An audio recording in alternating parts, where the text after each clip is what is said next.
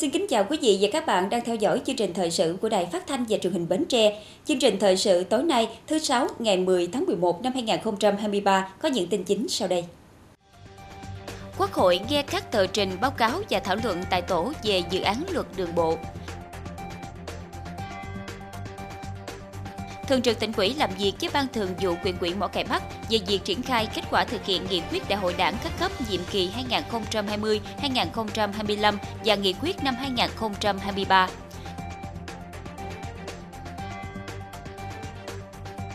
Đoàn công tác Ban chỉ đạo cải cách hành chính của chính phủ làm việc tại Bến Tre về tình hình kết quả triển khai công tác cải cách hành chính 10 tháng năm 2023.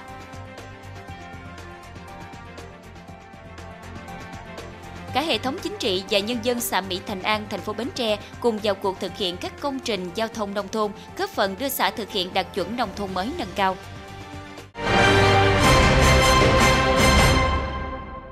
Thưa quý vị, tiếp tục chương trình kỳ họp thứ 6 Quốc hội khóa 15, ngày 10 tháng 11, Quốc hội nghe các tờ trình, báo cáo và thảo luận tại tổ về dự án luật đường bộ. Thảo luận tại chỗ, đa số ý kiến của đại biểu Quốc hội nhất trí với việc xây dựng luật đường bộ nhằm tiếp tục hoàn thiện cơ chế chính sách về kết cấu hạ tầng đường bộ, vận tải đường bộ, tăng cường quản lý nhà nước, thể chế hóa chủ trương chính sách của Đảng và nhà nước về phát triển kết cấu hạ tầng đường bộ, thực hiện cam kết của Việt Nam với cộng đồng quốc tế, khắc phục những vướng mắc bất cập trong quá trình triển khai pháp luật về giao thông đường bộ, tán thành phạm vi điều chỉnh của dự thảo luật nhằm tập trung quy định chuyên sâu về kết cấu hạ tầng đường bộ và hoạt động vận tải đường bộ. Tuy nhiên, các đại biểu cũng đề nghị nghiên cứu tiếp tục làm rõ về phạm vi điều chỉnh cũng như một số nội dung của dự thảo luật với dự thảo luật trật tự an toàn giao thông đường bộ cho phù hợp, tránh chồng chéo, bảo đảm tính thống nhất và khả thi. Về chính sách phát triển đối với hoạt động đường bộ được quy định tại Điều 5, một số ý kiến đại biểu đề nghị bổ sung nội dung phát triển kết cấu hạ tầng đường bộ hiện đại, đồng bộ với phát triển phương tiện giao thông đường bộ. Bên cạnh đó, có ý kiến đề nghị bổ sung nội dung ưu tiên phát triển vận tải hành khách công cộng gắn với lộ trình hạn chế phương tiện cá nhân tham gia giao thông tại các đô thị lớn tại khoản 2 cho phù hợp với chủ trương của đảng và yêu cầu thực tiễn. Cũng tại phiên họp, Quốc hội đã biểu quyết thông qua nghị quyết về dự toán ngân sách nhà nước năm 2024, thảo luận ở tổ về dự án luật trật tự an toàn giao thông đường bộ và dự thảo nghị quyết về việc áp dụng thuế thu nhập doanh nghiệp bổ sung theo quy định chống xói mòn cơ sở thuế toàn cầu. Quốc hội đã thông qua nghị quyết về kế hoạch phát triển kinh tế xã hội năm 2024, trong đó nhấn mạnh việc trà soát, hoàn thiện chính sách tiền lương, các chính sách bảo hiểm xã hội, bảo hiểm thất nghiệp theo hướng mở rộng độ bao phủ và phát triển diện tham gia. Theo đó, Quốc hội yêu cầu chính phủ sớm triển khai các công tác liên quan đến việc cải cách chính sách tiền lương theo nghị quyết 27 từ ngày 1 tháng 7 năm 2024. Cán bộ công chức sẽ được trả lương theo vị trí việc làm thay cho chính sách tiền lương thấp, chưa tạo động lực như hiện nay. Hiện Bộ Nội vụ đã xây dựng 6 nội dung cụ thể của chế độ tiền lương mới theo chức vụ, chức danh, vị trí việc làm. Theo đó có 861 vị trí việc làm cán bộ công chức trong đó, nhóm lãnh đạo quản lý có 137, nhóm công chức nghiệp vụ chuyên ngành 665, nhóm công chức nghiệp vụ chuyên môn dùng chung 37, nhóm hỗ trợ phục vụ 22 vị trí. Thưa quý vị, ngày 10 tháng 11, Phó Bí thư Thường trực tỉnh ủy, phụ trách tỉnh ủy, Chủ tịch Hội đồng Nhân dân tỉnh Hồ Thị Quang Yến đã có buổi làm việc với Ban Thường vụ huyện ủy Mỏ Cày Bắc về việc triển khai kết quả thực hiện nghị quyết Đại hội đảng các cấp nhiệm kỳ 2020-2025 và nghị quyết năm 2023. Tham dự buổi làm việc có đại diện các ban đảng của tỉnh ủy, các sở ngành tỉnh. Theo báo cáo, qua sơ kết giữa nhiệm kỳ thực hiện nghị quyết Đại hội đại biểu Đảng bộ quyện nhiệm kỳ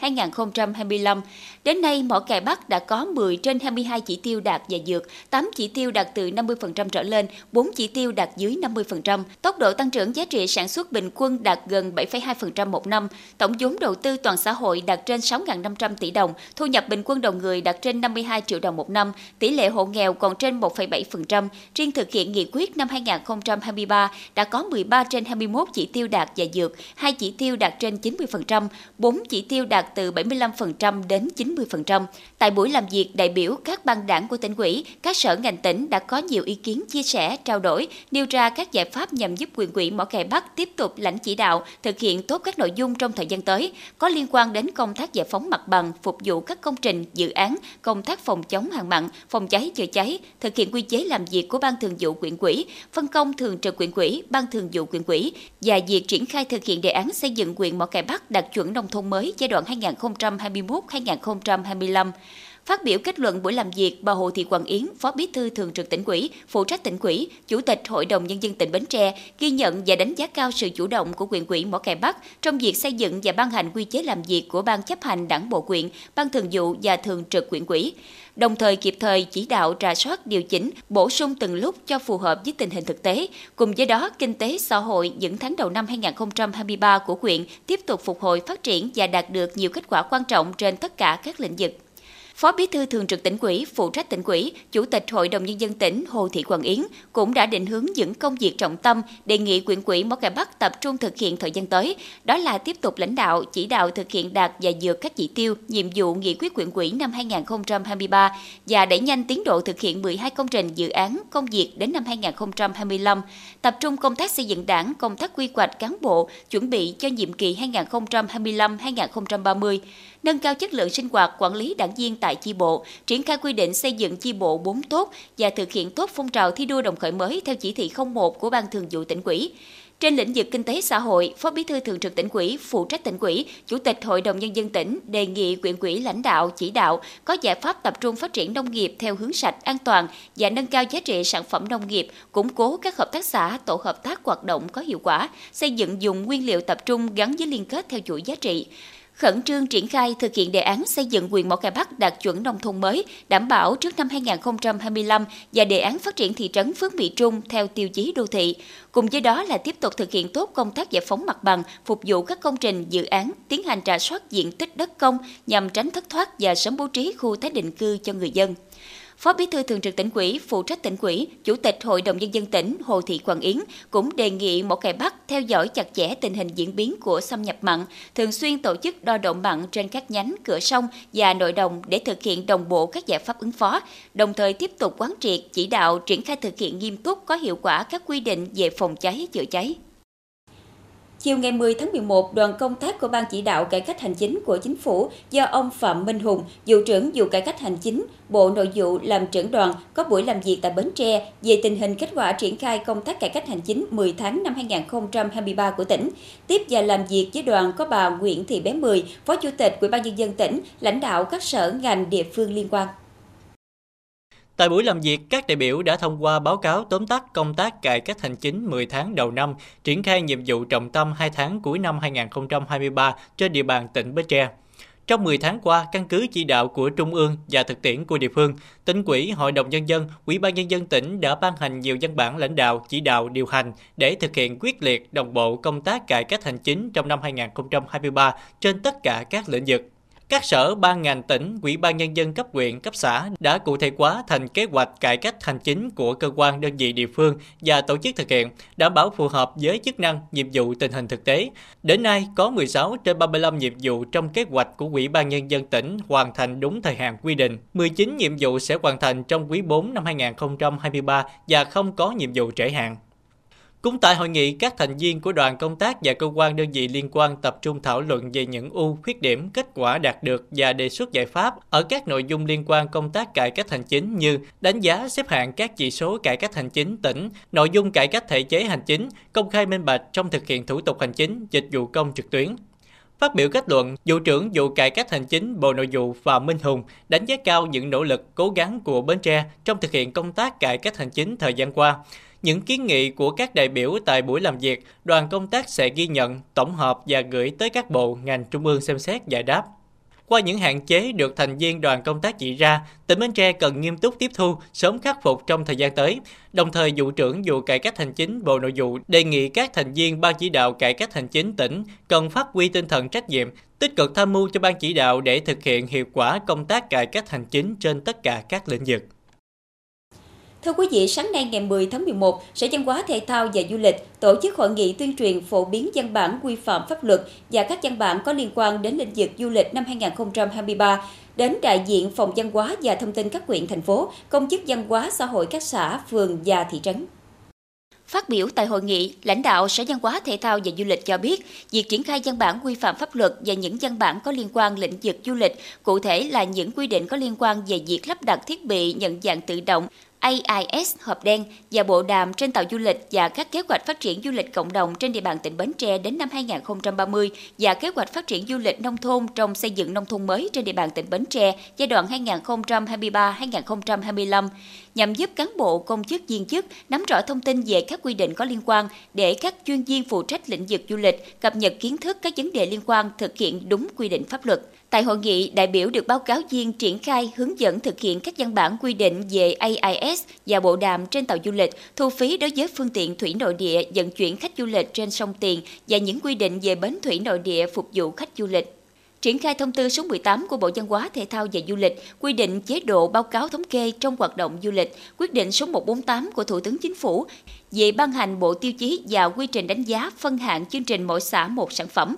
kế hoạch số 1729 của Ủy ban nhân dân tỉnh về phát triển du lịch cộng đồng trên địa bàn tỉnh Bến Tre đến năm 2030 và kế hoạch 3446 của Ủy ban nhân dân tỉnh về phát triển du lịch nông thôn trong xây dựng nông thôn mới trên địa bàn tỉnh Bến Tre giai đoạn 2023-2025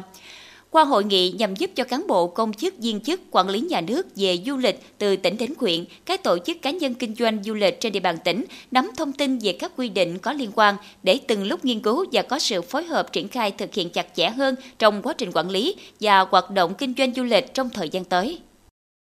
Xã Mỹ Thành An, thành phố Bến Tre được công nhận xã nông thôn mới năm 2019 và đang tiếp tục xây dựng xã nông thôn mới nâng cao. Để đạt được mục tiêu này, xã đã chú trọng thực hiện nhiều giải pháp nhằm nâng chất các tiêu chí theo bộ tiêu chí xã nông thôn mới nâng cao của tỉnh Bến Tre giai đoạn 2021-2025, trong đó có tiêu chí số 2 về giao thông nông thôn.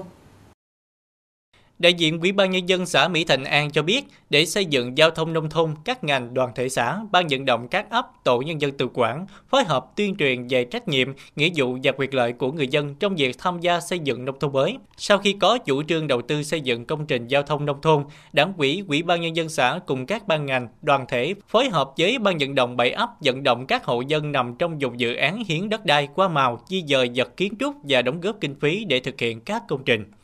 Nhân dân đóng góp ờ,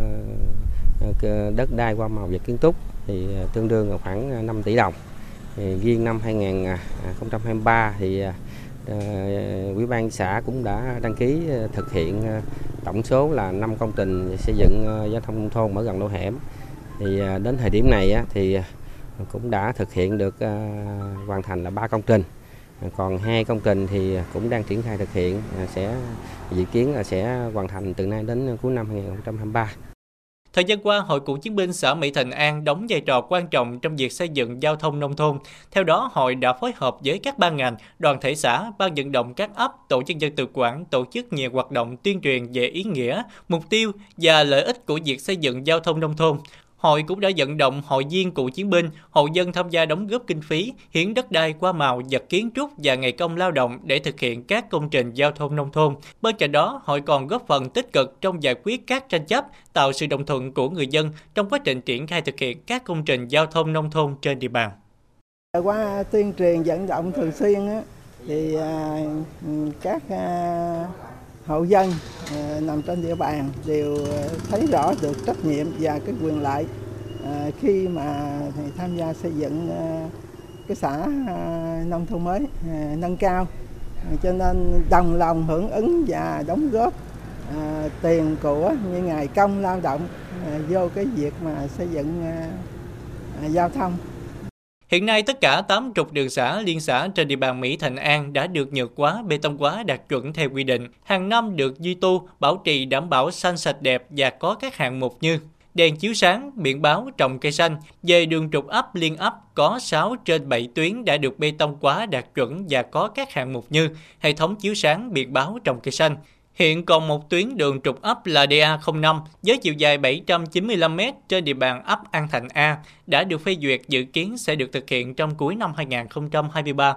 Đường ngõ sớm có 82 tuyến đã được bê tông hóa 100%, tạo điều kiện thuận lợi cho người dân lưu thông và vận chuyển hàng hóa. Thì bà con đều đồng tình. Đó như chú cũng vậy, bản thân chú thì chú cũng hiến đất rồi bà con cũng hưởng ứng theo theo cái cái cái cái lộ để cho nó sạch đẹp rồi cho nó khang trang rồi bắt đầu là vận chuyển cái nông sản rồi này kia coi như, coi như là rất là dễ dàng đất của mình nằm ở trên cái tuyến đường DA3 này thì coi như là đi qua thì mình có cống hiến cho cái đoạn đường này là một phần đất thì để được làm cái đoạn đường cho nó khang trang sạch đẹp hơn. Người dân người hưởng ứng rất là nhiệt tình, coi như là uh, dân là hiến đất đai qua màu và vật kiến trúc thì uh, tất cả người dân mình là đồng tình hết. Với những nỗ lực của cả hệ thống chính trị và sự đồng thuận của nhân dân xã Mỹ Thành An trong vận động và thực hiện, hệ thống giao thông nông thôn trên địa bàn đã được cải thiện đáng kể, góp phần thúc đẩy phát triển kinh tế xã hội, nâng cao đời sống vật chất và tinh thần của người dân. Theo dự thảo điều chỉnh quy hoạch mạng lưới đường bộ cao tốc Bắc Nam phía Đông, Bộ Giao thông Vận tải đề xuất kéo dài thêm 90 km đến đất mũi Cà Mau. Cụ thể, theo dự thảo điều chỉnh quy hoạch mạng lưới đường bộ do Cục Đường bộ Việt Nam lập, tuyến cao tốc Bắc Nam phía Đông được bổ sung thêm đoạn Cà Mau đất mũi dài 90 km, 4 làn xe, đầu tư trước năm 2030. Với số km tăng thêm này, cao tốc Bắc Nam phía Đông sẽ dài 2.153 km, quy mô 4 đến 10 làn xe. Như vậy, tuyến cao tốc Bắc Nam phía Đông sẽ xuyên suốt từ cửa khẩu hữu nghị Lạng Sơn đến xã Đất Mũi, huyện Ngọc Hiển, tỉnh Cà Mau, thay vì đến thành phố Cà Mau như hiện nay. Tiếp theo chương trình thời sự tối nay là tiết mục đời sống dân sinh với những thông tin nổi bật. Bộ Lao động Thương binh và Xã hội phối hợp tổ chức lễ phát động tháng hành động vì bình đẳng giới và phòng ngừa ứng phó với bạo lực trên cơ sở giới năm 2023. Chính quyền và người dân xã Phú Sơn, huyện Chợ Lách chủ động triển khai các giải pháp ứng phó với hạn mặn mùa khô năm 2023-2024.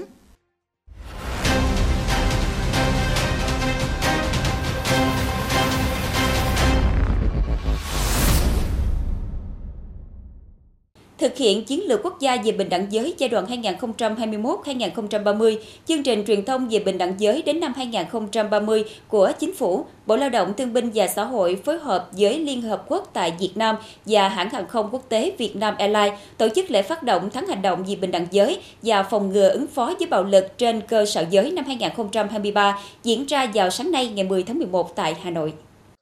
Tại buổi lễ, Vietnam Airlines là đơn vị đầu tiên đại diện khối doanh nghiệp trên cả nước hưởng ứng chiến dịch giới hành động thiết thực là triển khai hai chuyến bay tô cam bầu trời chặn Hà Nội, thành phố Hồ Chí Minh và Hà Nội Incheon Hàn Quốc để quà sắc cam cùng chiến dịch tô cam thế giới, đoàn kết hành động chấm dứt bạo lực trên cơ sở giới, diễn ra trong 16 ngày, từ ngày 15 tháng 11 đến ngày 5 tháng 12 trên phạm vi toàn cầu.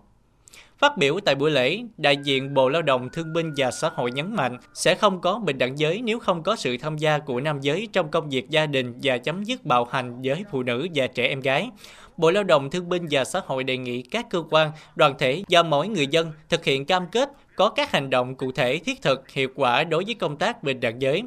Điều phối viên thường trú Liên Hiệp Quốc tại Việt Nam cho biết, kết quả điều tra cho thấy năm 2019, bạo lực gia đình với phụ nữ gây thiệt hại 1,8% GDP, tăng 0,2% so với năm 2012. So với số liệu của cuộc điều tra được thực hiện năm 2009, thì số vụ bạo lực gia đình ở Việt Nam tăng lên rất nhiều. Để giảm thiểu tác động của những mối đe dọa này, việc đầu tư vào việc phòng ngừa là cực kỳ cần thiết. Đầu tư vào phòng ngừa không chỉ giúp ích cho phụ nữ, trẻ em, gia đình mà còn giúp cho nền kinh tế quốc gia khỏe mạnh và bền vững hơn.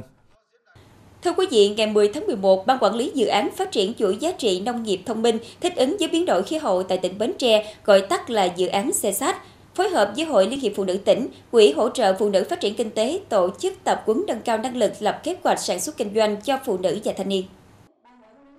Lớp tập quấn có hơn 100 học viên đại diện Hội Liên hiệp Phụ nữ các huyện, xã, hộ sản xuất quy mô nhỏ, tổ nhóm sản xuất, phụ nữ và thanh niên tham gia. Tại lớp tập quấn, học viên được hướng dẫn các nội dung liên quan đến công tác quản lý, sử dụng và kiểm soát các nguồn vốn vay đúng mục đích và có hiệu quả, hướng dẫn kỹ năng lập kế hoạch kinh doanh từ các nguồn vốn vay và tài trợ để có phương án sản xuất tốt hơn theo hướng phát triển chuỗi giá trị nhằm nâng cao kỹ năng sản xuất kinh doanh, khởi nghiệp và nâng cao mức sống cho hộ gia đình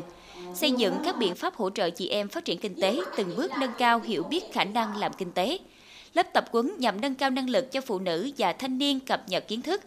nắm bắt kỹ năng và kinh nghiệm lập kế hoạch sản xuất kinh doanh thông qua quá trình tham gia xây dựng và triển khai kế hoạch phát triển chuỗi giá trị tại địa phương, mở rộng khả năng tiếp cận tài chính nông thôn, phục vụ phát triển chuỗi giá trị, từ đó nâng cao năng lực quản lý và kiểm soát được nguồn vốn đầu tư đúng mục đích và có hiệu quả.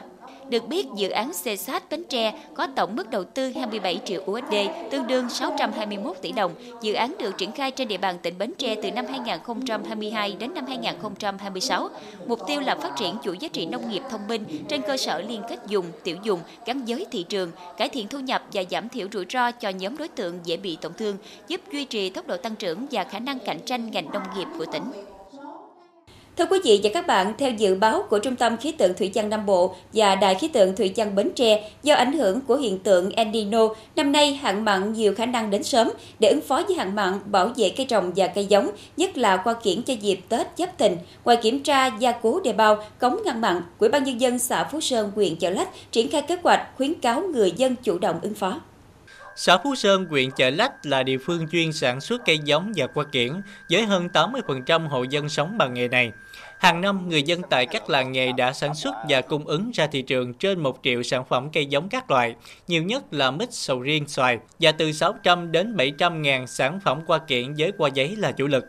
Tuy nhiên, Phú Sơn cũng là địa phương sớm chịu tác động mỗi khi mùa hạn mặn đến. Để chủ động trong công tác ứng phó hạn mặn, đảm bảo đủ nguồn nước tưới tiêu thời gian qua, thực hiện sự chỉ đạo của Ủy ban Nhân dân huyện Trợ Lách, Ủy ban Nhân dân xã đã xây dựng kế hoạch kiểm tra, giám sát hệ thống thủy lợi bao gồm cống, đê bao ngăn mặn, trữ ngọt. Đê bao chỗ ờ, Phú Sơn thì nói chung hình nhìn chung là đê bao Phú Sơn đã được khép kín thì à, vừa qua thì chỗ ờ, chúng tôi cũng đã chỉ đạo cho các ấp cũng như là các ngành chuyên môn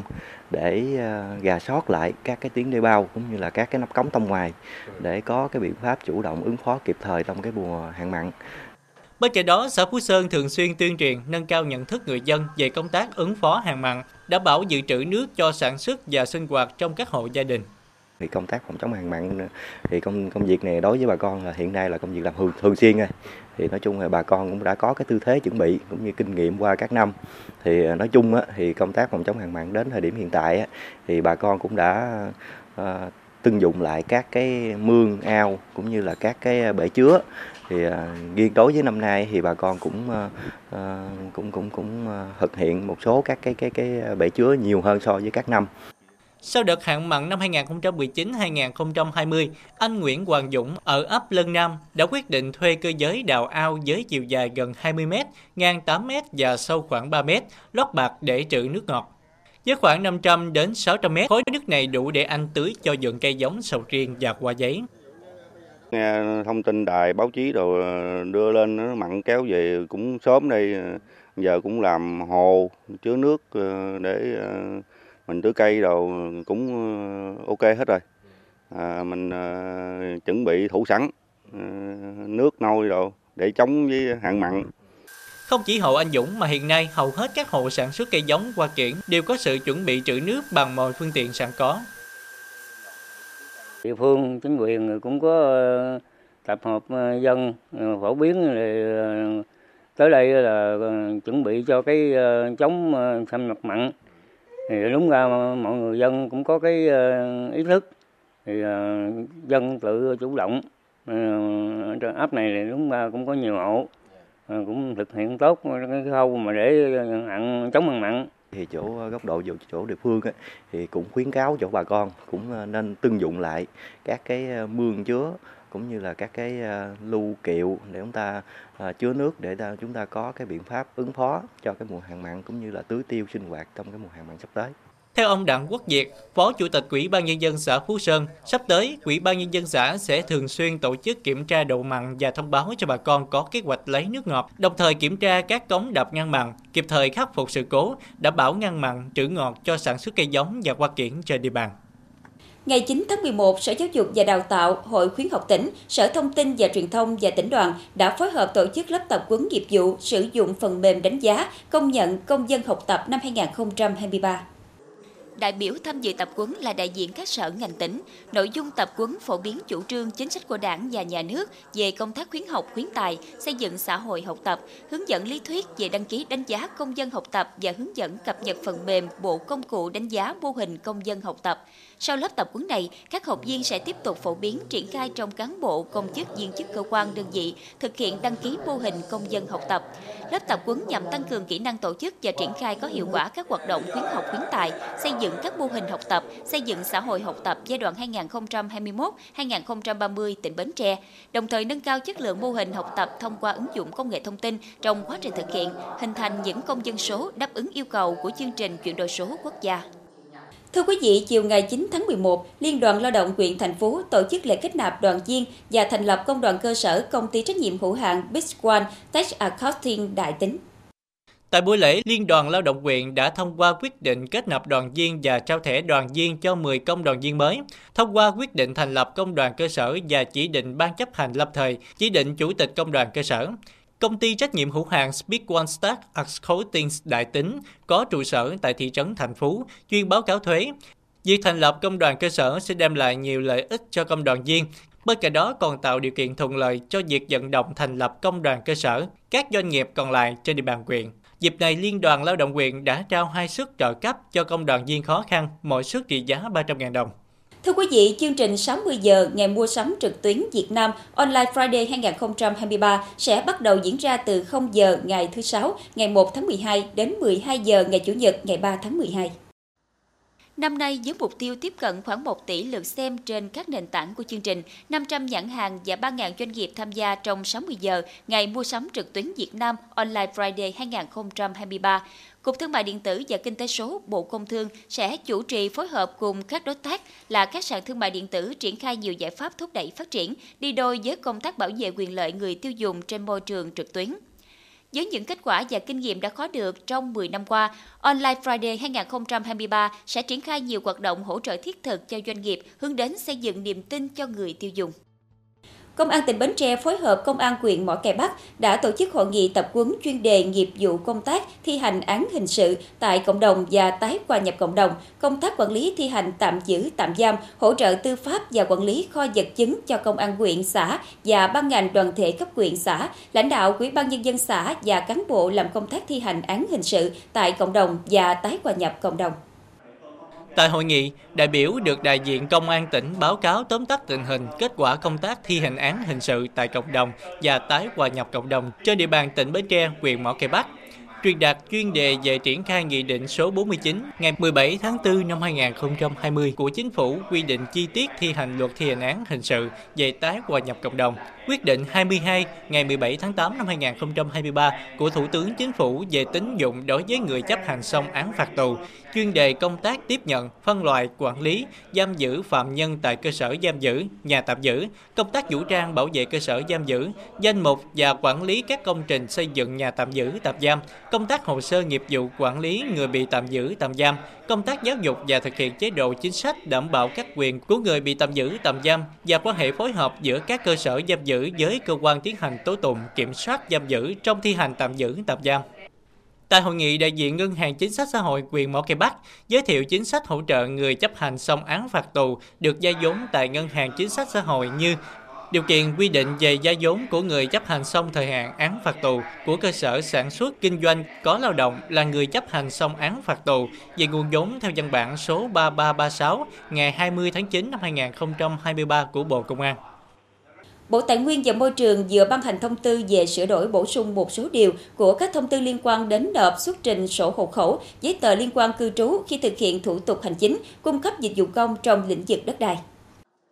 Theo đó, thông tư sửa đổi bổ sung quy định về việc ghi thông tin người sử dụng đất, chủ sở hữu tài sản gắn liền với đất trên giấy chứng nhận quyền sử dụng đất, quyền sở hữu nhà ở và tài sản khác gắn liền với đất từ ngày 16 tháng 10 năm 2023. Đồng thời, người sử dụng đất, chủ sở hữu tài sản gắn liền với đất được phép đổi tên, xác nhận thay đổi thông tin về pháp nhân. Tiếp tục chương trình là dự báo thời tiết cho đêm nay và ngày mai.